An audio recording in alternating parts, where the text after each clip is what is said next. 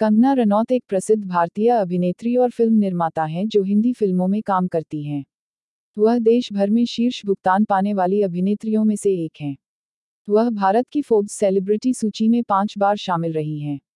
वह बॉलीवुड में फ़िल्म से लेकर नारीवाद और लैंगिक पूर्वाग्रह से लेकर भाई भतीजावाद तक के मुद्दों पर सार्वजनिक रूप से अपनी राय व्यक्त करने के लिए जानी जाती हैं।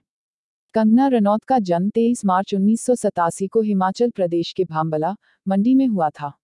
उनकी माँ आशा रनौत पेशे से एक शिक्षिका हैं और उनके पिता अमरदीप रनौत एक सफल व्यवसायी हैं। उनकी एक बड़ी बहन रंगोली और एक छोटा भाई है जिसका नाम अक्षत है। उनके दादा सरजू सिंह विधानसभा के सक्रिय सदस्य होने के साथ साथ एक भारतीय प्रशासनिक सेवा प्रबंधक भी थे।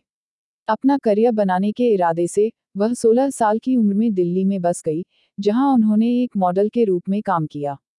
कंगना रनौत ने अपना पहला फीचर डेब्यू वर्ष 2006 में फ़िल्म गैंगस्टर से किया, जिसके लिए उन्होंने सर्वश्रेष्ठ महिला अभिनेत्री का फिल्मफेयर पुरस्कार जीता। फिर वह लाइफ इन ए मेट्रो वो लम्हे और फ़ैशन फ़िल्मों में दिखाई दी। उन्होंने मेगाहिट फ़िल्मों once upon a time in Mumbai और राज द मिस्ट्री कंटिन्यूज में अभिनय किया है। तनु वेद्स मनु में उनके हास्य चरित्र को भारतीय बॉक्स ऑफ़िस पर बहुत सराहा गया था।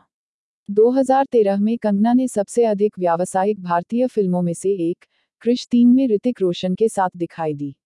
बाद में उन्हें क्वीन में एक मासूम महिला की भूमिका निभाने और comedy film Tanu weds Manu returns में एक जुड़वा भूमिका निभाने के लिए लगातार दो राष्ट्रीय फ़िल्म पुरस्कार मिले। 15 जनवरी 2020 को, उन्होंने मुंबई के पाली हिल्स में अपनी production company, Manikarnika films launch की। अब बात करते हैं कंगना के जीवन से जुड़े कुछ विवादों की।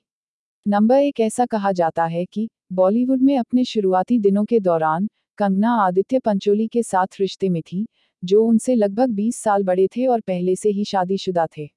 हालाँकि, चीज़ें तब जटिल हो गईं जब उसने आदित्य पर हिंसा का आरोप लगाया और उसके साथ संबंध तोड़ लिया।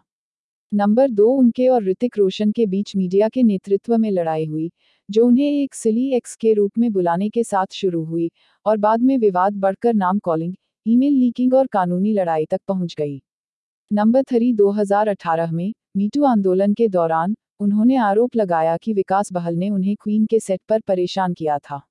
आइए अब जानते हैं कंगना के जीवन से जुड़े कुछ रोचक जानकारियाँ। उनका जन्म हिमाचल प्रदेश के एक संपन्न राजपूत जमींदार परिवार में हुआ था। वह शोबिज में अपना करियर शुरू करने से पहले डॉक्टर बनना चाहती थी। ग्लैमर की दुनिया में शामिल होने के लिए उन्हें घर से निकाल दिया गया था। क्योंकि उनकी माँ चाहती थी कि उनकी शादी 16 साल की उम्र में हो जाए। मॉडल बनने के लिए उन्होंने 2003 में दिल्ली में एलिट मॉडलिंग एजेंसी में शामिल होने के लिए अपनी कॉलेज की शिक्षा बीच में ही छोड़ दी।